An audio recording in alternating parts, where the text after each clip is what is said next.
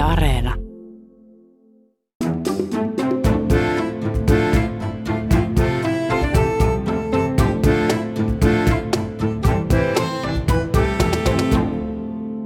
Tervetuloa Riku Siivosen täydelliseen elämään. Tai oikeammin Riku Siivosen elämään, joka on aika kaukana täydellisyydestä ja se on tietysti asia, joka ahdistaa minua joskus enemmän ja joskus vähemmän. Tämä ohjelma perkaa aikaamme, jossa yksilön oman potentiaalin täydellistämisestä on tullut sekä yksilön elämän päämäärä että myös yhteiskunnan tehtävä. Tällä kertaa olen ahdistunut erityisesti siitä, etten tiedä olenko hölmö, jos en hanki aktiivisuusranneketta tai älysormusta, jolla voisi mitata tarkemmin unenlaatuani tai mitä tahansa energiatasoa niillä nyt pystytäänkään mittaamaan. Sitä paitsi ehkä minun pitäisi syödä myös ravintolisia, kun kerran jo vuonna 2017 peräti 66 prosenttia 25-74-vuotiaista suomalaisnaisista käytti vitamiinikivennäisaine- ja rasvahappovalmisteita ja miehistäkin yli puolet. En nyt väsytä teitä sairauskertomuksellani pidemmälti, sillä siihen ei ole aihettakaan. Minulla on vähän korkea kolesteroliarvo, mutta muuten perusverikokeissa ei näy mitään erityistä poikkeamaa. Urheilen noin kerran viikossa, syön D-vitamiinia enkä käytä päihteitä. Silti olen usein todella, ja nyt tarkoitan todella väsynyt. Maalaisjärki sanoo, että väsymykseni johtuu siitä, että minulla on elämässäni taloudellisia huolia, eli stressiä, ja teen töitä todella paljon. Mutta koska maalaisjärki se on menneen ajan lumia, kysyin tästä asiasta Facebook-kavereiltani, mitä tehdä väsymykselleni. Jos nyt tiivistän vastaukset, niin jos aluksi olin vain väsynyt, niin kymmenien Facebook-kommenttien perusteella minulla olikin toistakymmentä puutostilaa ja kuusi seitsemän mahdollista vakavampaa sairautta.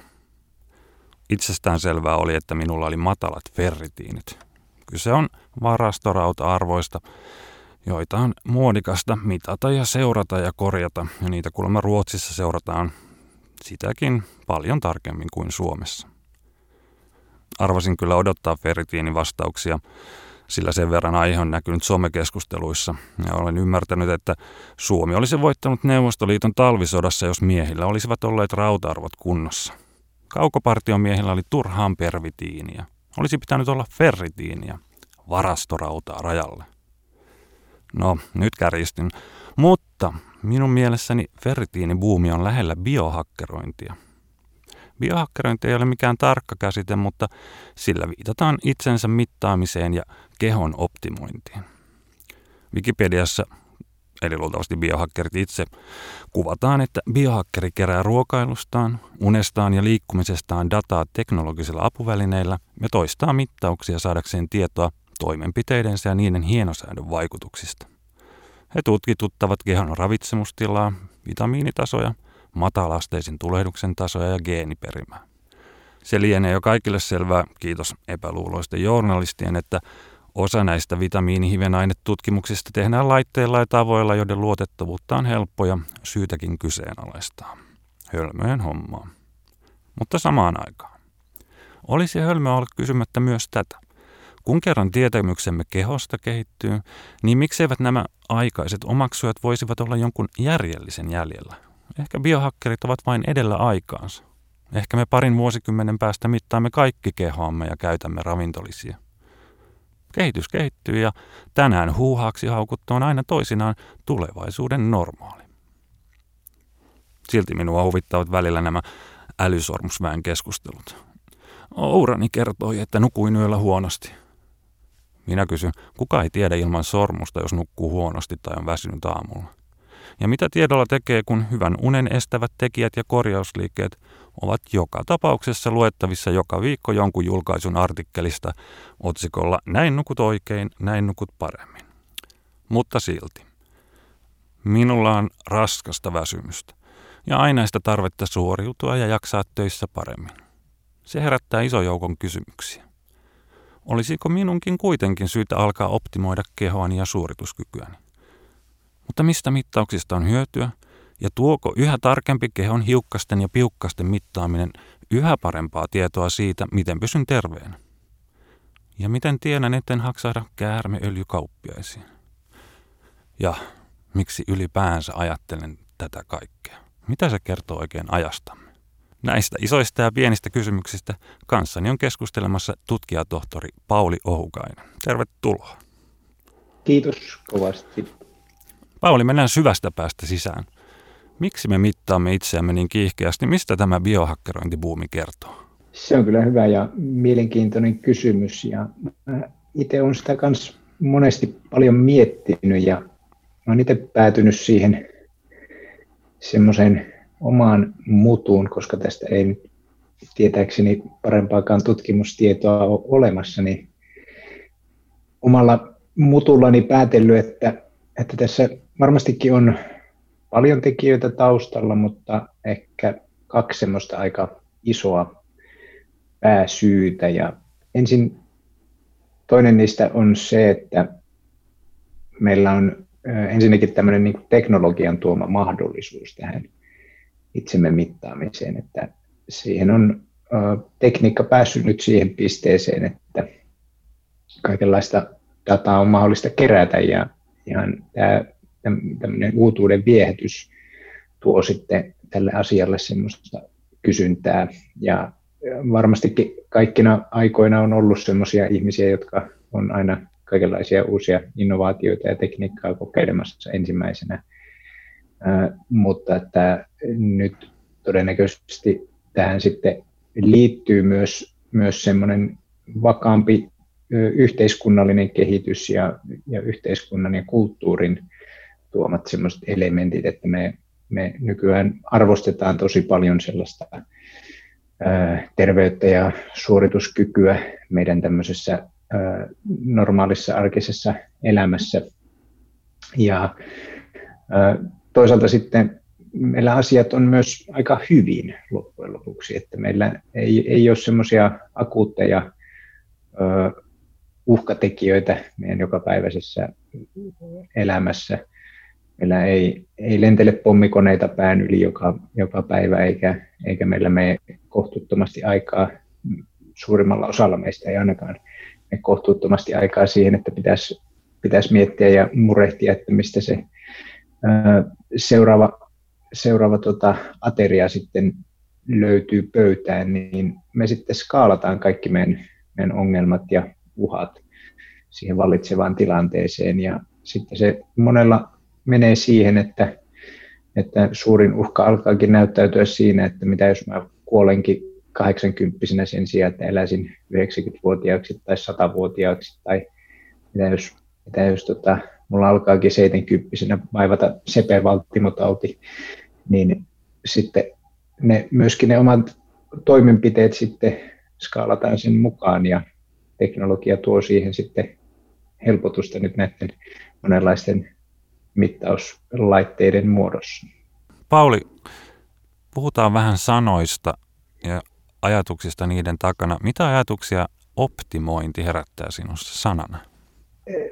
Vähän semmoisia ristiriitaisia tunteita, koska se on semmoinen asia, mitä, mitä mä itsekin elämässäni jonkun verran harrastan, eli pyrin siihen, että arki rullaisi mahdollisimman vaivattomasti, mistä mä käytän ehkä semmoista tietynlaista termiä optimointi tai, tai yhdistän sen optimointiin, että, että tykkään, että mulla on tiettyjä rutiineja ja, ja tota, kaupassa käynnit sun muut ö, omiin harrastuksiin valmistautumiset menee kutakuinkin semmoisen tietyn kaavan mukaan. Mutta sitten toisaalta optimointi on myöskin sellainen asia, mitä, millä ei ole mitään loppua. Se riippuu hyvin paljon se asioiden optimointi, eli semmoinen, semmoinen niin kuin jonkinlainen täydellisyyteen pyrkiminen, niin sehän riippuu aina siitä, että mihin sitä verrataan, mikä se lopullinen tavoite on, ja semmoista aivan absoluuttista täydellisyyttä ei varmasti koskaan voi missään asiassa saavuttaa, niin silloin siihen se tavallaan optimoinnista saatava hyöty pikkuhiljaa vähenee sitä mukaan, kun siihen optimointiin panostetaan enemmän ja enemmän. Ja sitten jossain vaiheessa se panostuksen määrä alkaa olla niin suuri ja siitä saatava hyöty sitten taas niin vähän, että se vähän niin kääntyy itseään vastaan.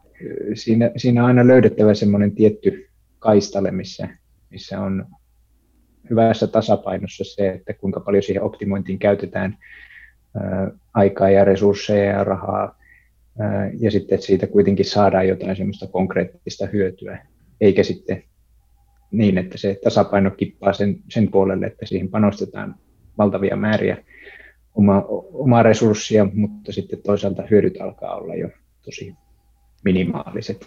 Eli voiko sanoa, että optimointi on semmoista täydellisyyden hakemista, joka on vähän niin kuin kangastus tai sateenkaari, jota voi jahdata ikuisesti, mutta joka aina karkaa kauemmaksi. Kyllä se mun nähdäkseni se, se ehdottomasti on tämmöinen asia, että, että tota, mitä tahansa asiaa voi, voi yrittää viilata loputtomiin ja tiettyyn pisteeseen asti se voi olla ihan hauskaa ja mielekästä ja hyödyllistäkin, mutta siinä on semmoinen tietynlainen semmoinen hyväksymisen kynnys, missä, missä meidän täytyy pystyä tavallaan viheltään pelipoikki ja todeta, että nyt ollaan semmoisella riittävän hyvällä tasolla. Tämä on minusta kiinnostava ajatus, että meillä olisikin semmoinen vaihtoehto, että me voitaisiin hyväksyä jotain asioita meidän elämään, jopa kipua, sen sijaan, että me pyritään kaikin keinoin välttämään sitä. Voiko ajatella, että biohakkerikulttuurissa on jotain sellaista kuoleman pelkoa taustalla tai jotain toivetta elää ikuisesti? On ihan selvää, että ainakin tämmöisissä aivan äärimmäisissä tapauksissa, mitä nyt en, en onneksi ole kyllä Suomessa ainakaan nähnyt, mutta tämmöisiä tiettyjä maineikkaita jenkkiläisiä kuruja, jotka saattaa olla jotain piilaakson teknologia yrityskulttuurissa on tämmöisiä näkyviä hahmoja, jotka, jotka ihan, ihan avoimesti ajaa tämmöistä ajatusta ikuisesta elämästä ja kuolemattomuudesta ja siitä, että, että tota, kaikenlaisilla poppaskonsteilla pystytään ensinnäkin ihmisen biologista elämää jatkamaan ties kuinka kauas. Ja sitten toisaalta, jos biologinen elämä väistämättä jossain vaiheessa loppuu, niin sitten tullaan siihen pisteeseen, että jollakin toistaiseksi täysin olemattomalla teknologialla niin pystyttäisiin kuitenkin joskus sitten siirtämään esimerkiksi ihmisen tietoisuus johonkin tietokoneelle tai johonkin tämmöiseen ihmisaivojen ja jonkunlaisen tietokoneen risteymään, jolla, jolla se sitten tavallaan se ihmisen tietoisuus ja elämä pystyisi sitten jatkumaan, vaikka se biologinen elämä sitten jossain vaiheessa loppuukin. Tavallaan pyritään välttelemään kuolemaa ja kaikkea mahdollista sairastumista, mutta seuraako siitä lopulta hyvää? No, mä sanoisin, että se kaikki tämän tyyppiset asiat on tällä hetkellä todella kaukana sen hyväksymiskynnyksen tuolla puolen. eli eli tuota, teknologia ja, ja tiede ei missään nimessä ole sillä tasolla, että, että näissä tällaisissa pyrkimyksissä pidentää elinikää ää, vaikka kymmenillä vuosilla, niin olisi mitään, mitään semmoista kovin hyvää uskottavuutta. Pitkäikäisyys tutkimusta tehdään koko ajan ja, ja tota, siellä näyttää siltä, että kun katsotaan tämmöisiä hyvin poikkeuksellisen pitkäikäisiä ihmisiä, niin heillä loppujen lopuksi semmoisia yhdistäviä tekijöitä on aika vähän. Esimerkiksi elintavoissa ei, ei sellaista kovin, kovin tuota, selkeää kaavaa löydy, että, että vaikka kaikki satavuotiaat esimerkiksi olisi, olisi elänyt tietyllä tavalla. Ja, ja että tästä voitaisiin vetää mitään semmoisia syy-yhteyksiä siihen, että tietyt elintavat olisi jollain tavalla yhteyde, syy-yhteydessä siihen heidän pitkään ikänsä. Ja yksi hypoteesi on se, että, että tuota, nämä poikkeuksellisen pitkäikäiset ihmiset, niin he ovat yksinkertaisesti ollut hyvin onnekkaita. He ei ole kuollut, ei ole tullut kuolleeksi aikaisemmin. Ää, ei, ei ole tullut mikään tauti päässyt heitä, heitä viemään ennenaikaiseen hautaan ja silloin he on saavuttanut pidemmän, pidemmän iän. Ja jos ajatellaan ihan tilastollisesti, niin näinhän se on, on käytäväkin, että laitetaan miljoona ihmistä ja seurataan heitä, niin tilastollisestikin sitten sattumalta osa heistä välttää kaikki mahdolliset kuolimaan johtavat syyt, mitä elämän aikana voisi tulla. Mutta sitten on tietenkin olemassa myös tiettyjä tämmöisiä geneettisiä piirteitä, jotka voi olla siinä taustalla, että, että monin eri, eri tavoin sitten hyvä, hyvä semmoinen käsi niin sanotusti siellä geenilotossa, niin se, se sitten voi myös jonkun verran suojata, mutta, mutta mitään sellaista kovin selkeää konsensusta mun, mun tietääkseni tämmöisestä poikkeuksellisesta pitkäikäisyydestä ei ole. Ja tästä syystä on sitten hyvin kyseenalaista, että, että tuota, jos, jos lähdetään rakentamaan semmoisia omia jotain joihinkin rohtoihin tai, tai tiettyyn ruokavalioon tai, tai tietyn tyyppiseen treeniin tai mihin tahansa perustuen sitten lähdetään tavoittelemaan sitä pitkää elinikää, niin, niin kaikki on aika lailla sitten arvailujen varassa. Ja sanoisin, että, että tota, toistaiseksi mikään näyttö ei puolla sitä, että nämä tulisi loppujen lopuksi onnistua. Tässä ei tarkoiteta sitä, että kaikki biohakkerit olisivat ikuista elämää tavoittelevia puolihulluja, puolihulluja ihmisiä, ihmisiä mutta, Joo, ei tietenkään. mutta mä hain tässä jotain, mua itseeni on kiinnostanut omassa elämässä, kun mä oon kohdannut ihan itse aiheutettuja ja osin ulkopuolelta tulleita pahoja vaikeuksia ja myös sairauksia, niin mua puhuttelee se ajatus siitä, että, että mä voisin hyväksyä, hyväksyä sen tosiasian, että ne kärsimykset on ja että ne jollain tavalla, jos ei nyt jalosta, niin voi olla jotain mahdollisuuksia, jotain kasvun paikkoja sen sijaan, että mä käyttäisin kaiken valveillaoloaikani sen jotenkin murehtimiseen, mitä, mitä mulla ei ole, on se sitten terveyttä tai jotain, jotain muuta. muuta. Kyllä, ja mulla on itsellä, itsellä myös vähän sen tyylinen e, elämän filosofiakin, että, että ikä, ikään kuin se, että se semmoinen kuolema ja elämän rajallisuus näyttää hyvin todennäköiseltä, niin sitä voi käyttää semmoisena voimavarana sitten siihen, että, että tota, löytää siitä elämästä sitten sitä merkityksellisyyttä ja iloa. Aivan samalla tavalla kuin se, että jos sattuu elämään semmoisia terveitä päiviä, eli on sellaisessa sairauden ja vaivojen poissaolon tilassa, niin käyttää sitä sitten myös semmoisena ilon ja, ja merkityksen lähteenä siihen elämään. Että, että, ja tästä myöskin, mikä, mikä mun mielestä tavallaan on myös muistettava ja, ja tärkeä huomio, että kyllähän meillä myös nähdään tähän biohakkerikulttuuriin vähän semmoista tämmöiseen suoritus- ja optimointikeskeiseen kulttuuriin, niin ollaan nykyään nähty myöskin tällaista vähän niin kuin vastavoimaa, missä, missä vähän, vähän niin kuin kannustetaankin siihen, että okei, pysähytään vähän ja löysätään ja ei, ei kiristetä niin paljon sitä, sitä tota vannetta koko ajan kirjemmälle, vaan, vaan tota, pysäytään välillä vähän miettimään ja nuskimaan niitä kukkia ja, ja tota, muistellaan, että, että onhan tässä elämässä muutakin kuin se jatkuva suorittaminen. Tämä ohjelma on siis Riku Siivosen täydellinen elämä ja vieraanani on tutkijatohtori Pauli Ohukainen. Kun puhuttiin kuoleman pelosta ja elämän pidentämisestä, niin tämä ehkä liittyy kaikki myös vähän siihen, että miten me nykyään suhtaudutaan vanhuuteen. Nimittäin professori Marja Jylhä kirjoitti Duodekim-lehdessä jo vuonna 2003, että jatkuva itsensä mittaaminen ja sairauksien ennaltaehkäisy on muutakin kuin vain normaalia kiinnostusta omaan hyvinvointiin. Se on samalla myös vanhuuden medikalisointia. Hän tarkoitti, että emme enää pidä tavallisena sitä, että ihminen vanhenee ja se tuo mukanaan myös sairauksia, vaan me yritämme poistaa kaiken vanhenemiseen liittyvän.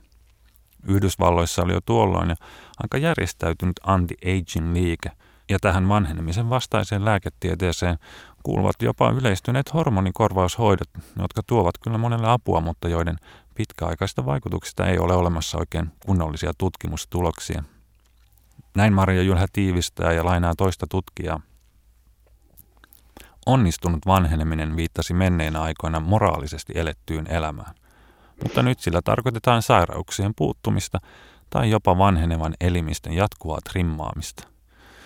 Onnistunut vanheminen ei pelkästään sisällä ajatusta sairauksien ehkäisystä ja lykkäämisestä, vaan myös vanhenevan elimistön fyysisen ja psyykkisen toimintakyvyn ylläpidosta, huollosta ja tehostamisesta. Eli siis alamme pitää epänormaalina vanhenemista. Ja niinpä alamme mitata paitsi nuorina, myös vanhoina riskiryhmäläisinä verenpaineitamme ja kolesterolitasojamme aika maanisesti ja näin jatkuvalla tarkkailu on omiaan ehkä tekemään ihan terveenkin ihmisen arjesta sairauskeskeisen. Palataan tästä mittaamiseen. Pauli Ohukainen väitteli tohtoriksi farmakologian ja toksikologian alalta ja tutkit sydänläpän rasvoittumisen ja kalkkeutumisen molekyylibiologiaa ja lisäksi olet biokemian maisteri. Mitä sinun työsi kertoo? Antaako yhä tarkempi kykymme mitata yhä pienempiä asioita, niin antaako se yhä parempia tuloksia vaikka sairauksien ennaltaehkäisyssä? No se on suuri toive, mutta, mutta tuota, siitä ei, ei, väittäisin, että siitä ei ole vielä mitään, mitään takeita, ei, tai ainakaan ei ole takeita siitä, että ne, ne hyödyt olisi määrällisesti kovin suuria. Mä olen tosiaan nykyään ää, sellaisessa tutkimusryhmässä, joka ää, tekee tällaista systeemiepidemiologian tutkimusta, eli meidän tavoitteena on ymmärtää väestötasolla ihmisten sairautta ja terveyttä mahdollisimman suuren datamäärän avulla. Eli esimerkiksi mun omat tutkimusprojektit liittyy, liittyy siihen, että meillä on verestä esimerkiksi noin tuhat eri molekyyliä tai tällaista molekyylikompleksia mitattuna. Ja sitten ihmismäärä on, on myös tuhansia. Ja sitten tästä tietomassasta me pyritään löytämään esimerkiksi uusia sairauksien riskitekijöitä ja yhdistellään sitten sitä tietoa genetiikkaan ja sitten tällaisiin perinteisiin pituuteen ja painoon ja tämän tyyppisiin perusmittauksiin, mitä on ollut käytössä tosi pitkään. Ja tällä, tällä alalla semmoinen yksilöity lääketiede, mitä personalized medicine nimellä tunnetaan, niin se on sellainen kuuma peruna ja se liittyy näihin muihinkin ää, isoihin trendeihin, kuten tähän big dataan ja, ja datamäärien yleiseen kasvuun. Ja siinä tavallaan elää tämmöinen moderni semmoinen kullan huuhdonnan tyyppinen tarina siitä, että kun, kun on paljon dataa ja sitä lähdetään louhimaan, niin sieltä sitten löytyy jotain arvokasta. Mutta, tämä ala on, on tuota, osoittautunut, että se, se ei, ei ole lainkaan niin, niin yksinkertaista ja niin välttämättä lainkaan niin lupaavaa kuin mitä tutkijat esimerkiksi me tutkijat apuraha-anomuksissamme kirjoitetaan ja luvataan, että mitä sieltä löytyy. Ja äh, tähän on parikin syytä. Ensimmäinen on se, että, että hyvin monen, monen sairauden osalta me on jo aikaisemmin onnistuttu löytämään ne sellaiset äh, merkittävimmät riskitekijät, jotka on tavallaan nousee sieltä sieltä aineistosta esiin jopa semmoisilla karkeammillakin menetelmillä. Sitten toinen, toinen syy on se, että minkä takia se ää, asioiden yksilöinti on vaikeaa uuden datan myötä on se, että me törmätään jossain vaiheessa semmoiseen satunnaisuuden seinään. Eli tuossa aikaisemmin mä sanoin, että, että tota, puhuin noista poikkeuksellisen pitkäikäisistä ihmisistä, että heillä on käynyt hyvä tuuri, niin biologia on sotkuista ja se on meillä elimistössä koko ajan lukuisia eri järjestelmiä toimii sellaisessa sinfoniassa, jossa, josta nousee monenlaista kohinaa ja, ja, ja tota, siellä tapahtuu yhtäaikaisesti miljardeja eri, eri reaktioita ja, ja niiden, niiden yhteisvaikutus on, on osin myöskin ihan, ihan tota, ää, sattumasta riippuvaa.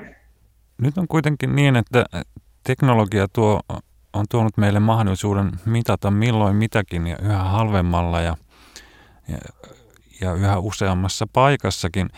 paikassakin. Ajatellaan vaikka kehon ravitsemustilan mittauksia, mineraaleja, hivenaineita, hivenaineita, vitamiineja. Ihmiset saavat itsestään ähm, big dataa tai ainakin keskisuurta dataa, dataa enemmän kuin koskaan aikaisemmin. Mitä tällaisista testeistä, ravitsemustilan mittauksista esimerkiksi pitäisi ajatella? No, ravitsemustilan mittaushan on ö, sellainen asia, että, että siihen on olemassa tiettyjä ää, testejä, jotka, jotka on ää, esimerkiksi tiettyjen alojen erikoislääkäreiden heiniä. Ää, mutta, ja siis näihin mittauksiin on sitten olemassa meidän suurien sairaaloiden laboratorioissa sitten omat, omat mittauskäytännöt ja protokollat, eli jos, jos, jos lääkäri antaa potilaalle lähetteen jonkun tietyn, tietyn tota, ää, vitamiinin tai mineraalin tilan arviointiin, niin, niin siellä sitten ää, meidän kliinisen kemian osaajat tietää tasan tarkkaan, millä tavalla se pitää mitata.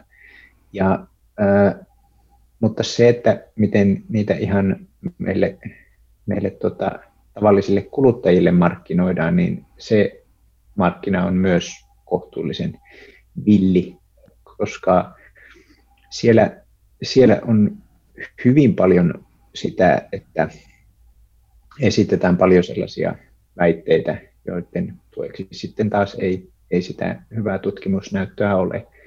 Ja toisaalta veri on myös ö, suosittu paikka katsoa kaikenlaisten ö, vitamiinien esimerkiksi määrää, mutta hyvin monet meidän vitamiineista ei siellä veressä ole tarkoitus kulkeakaan, vaan ne saattaa varastoitua johonkin sisäelimiin tai luihin ja, ja verestä otettu arvo ei välttämättä kerro mitään siitä, että, että mikä, se, mikä se koko kehon tilanne on.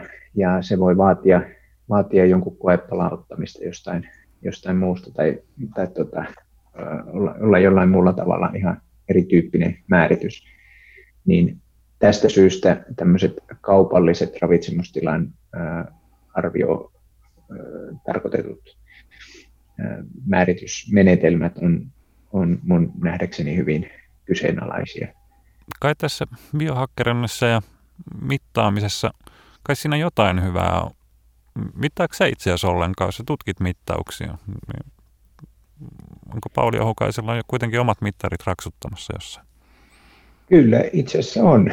Eli vaikka tässä nyt onkin ehkä, ehkä ollut hyvinkin tällaisena kriittisenä äänenä, niin en, en mä missään nimessä sitä niin kuin koko konseptia, sitä, en, en tuo, niin kuin alussa totesin, niin en, en tuomitse sitä, sitä tota optimoinnin konseptia, kunhan se pysyy järkevänä teen sitä itsekin, enkä myöskään sitten ää, tuomitse sitä, sitä niin kuin mittaamisen konseptia, kunhan se keskittyy niihin oikeisiin asioihin. Ja, ja tässä mä itse esimerkiksi semmoinen konkreettinen asia, mitä itse mittaan, niin on, on esimerkiksi tällainen urheilusuorituksen aikainen ää, joku ää, syke, tai nyt kun tota, ää, triatlonia varten ensi kesäksi toivon mukaan kisoja, kun taas toivottavasti saadaan järjestettyä, niin tota, tarkoitus osallistua kisoihin, niin sitten ää, treenaan jonkin verran pyöräilyä ja pyöräilyssä sitten mittaan esimerkiksi sitä, sitä sykkeen lisäksi sitä polkemisen tehoa se on hyvin konkreettinen asia, mikä, mikä kertoo siitä treenin vaikutuksesta. Eli jos pystyt samoilla sykkeillä laittamaan kovempia vatteja siihen pyörään, niin se on sen merkki, että treeni on mennyt perille ja, ja jotain positiivista on tapahtunut. Mutta ää, näissä on sitten ää, sama homma kuin kaikessa muussakin mittaamisessa, että on eroteltava ne jyvät sieltä akanoista, eli niin kuin suurin osa kaikesta siitä mittausdatasta niin voi jättää ihan huomiota, koska ihan sama homma kuin vaikka veriarvoissa, niin sieltä voi kyllä mitata parhaillaan satoja asioita, mutta se on kuitenkin vain muutama, jotka oikeasti pystytään yhdistämään johonkin, johonkin meille tärkeään lopputulokseen. Niin asioissa on yllättävän monta puolta ja nopea tuomitseminen suuntaan tai toiseen ei ole ehkä sitten kauhean järkevää. Onko meilläkin tässä nyt ollut pieni vaara, että me ollaan tehty karkeita yleistyksiä biohakkeroinnista ja leimaamme sen turhaan humpuukiksi? No se on, se on semmoinen nopea tuomitseminen ei, ei mun mielestä kuulu hyviin tapoihin eikä, eikä semmoiseen kriittiseen ajatteluun, mitä, mitä itsekin ää, oman, omien sivustojeni kautta haluan edistää. Eli kyllä on, on mun mielestä ihan perusteltua pitää semmoinen korkea rima siinä, että minkälaisia asioita me hyväksytään todeksi. Ja ää, se voi joskus näyttäytyä semmoisena nopeana tuomitsemisena, mutta se ei itse asiassa ole sitä. Se on, se on vain sitä, että pidetään sellainen, koska terveys on ihmisille niin tärkeä asia, niin on mun mielestä ihan perusteltua se, että me silloin terveyttä koskevat päätökset perustetaan mahdollisimman korkeatasoiseen tietoon, niin me voidaan, voidaan niin kuin asettaa semmoinen ennakkoon korkea rima, ja aina kun kuullaan niitä erilaisia väitteitä, niin todetaan, että, että tota, en usko ennen kuin se on hyvin näytetty ja hyvin perusteltu todeksi. Niin halu, halukkuus tutkia asioita ja semmoinen uteliaisuus, niin se saa sisältää mun mielestä sen, että, että asioita, asioihin suhtaudutaan hyvin kriittisesti, eikä ainakaan lähdetä soveltaa niitä käytäntöä ennen kuin niiden tueksi on todella paljon hyvää, hyvää näyttöä ja hyviä perusteluita. Tämä ohjelma on siis Riku Siivosen täydellinen elämä, joka ei ole vielä ihan täydellistä. Ja Pauli Ohokainen, viimeinen kysymys. Kuitenkin haluaisin vähän mitata itseäni ja mä haluaisin vähän optimoida itseäni, että mä jaksaisin paremmin. Miten tutkijatohtori sanoo, mitä minun kannattaisi mitata? No tutkijatohtori, ei, ei kliinistä työtä tee eikä, eikä siten voi kenellekään antaa henkilökohtaisia terveyttä koskevia, koskevia neuvoja eikä ole Valviran valvoma ää, asiantuntija, niin pidättäytyy hyvin mielellään tämmöisen neuvojen antamisesta. Kiitoksia siis Pauli Ohukainen keskustelusta. Tämä oli mahtavaa. Kiitos, kun sain olla mukana. Ja tässä oli siis Riku Siivosen täydellinen elämä tästä näkökulmasta. Tänään minä opin, että yhä tarkempi mittaaminen ei aina tuota yhä parempia mahdollisuuksia sairauksien ehkäisyyn ja että ehkä ylemmääräisen mittailun takana on joskus niinkin suuri asia kuin kuoleman pelko. Rakastan Pauli Ohukaisen ajatusta siitä, että meidän olisi hyväksyttävä elämässä eteen tulevia kipeitäkin asioita ja tässähän ollaan jo lähellä aika buddhalaisia ajatuksia siitä, että hyvinvointimme alkaa luovuttamisesta. Elämä on myös kärsimystä, ja kun luopuu aina paremman haluamisesta, myös kärsimys loppuu. Itse olen vielä kaukana tuosta paremman haluamisesta ja elämän janon sammuttamisesta, mutta matkani jatkuu. Aion ehkä kuitenkin tutkituttaa nuo ferritiiniarvot.